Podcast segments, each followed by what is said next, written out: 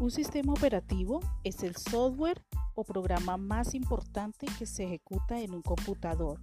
Nos permite usarlo y darle órdenes para que haga lo que necesitemos.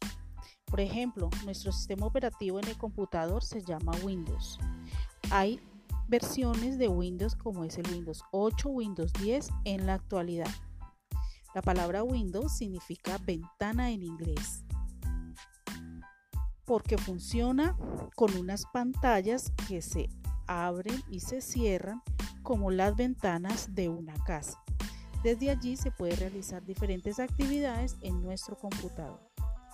En nuestros celulares el sistema operativo se llama Android o iOS, que funciona similar que el sistema operativo Windows en nuestro computador.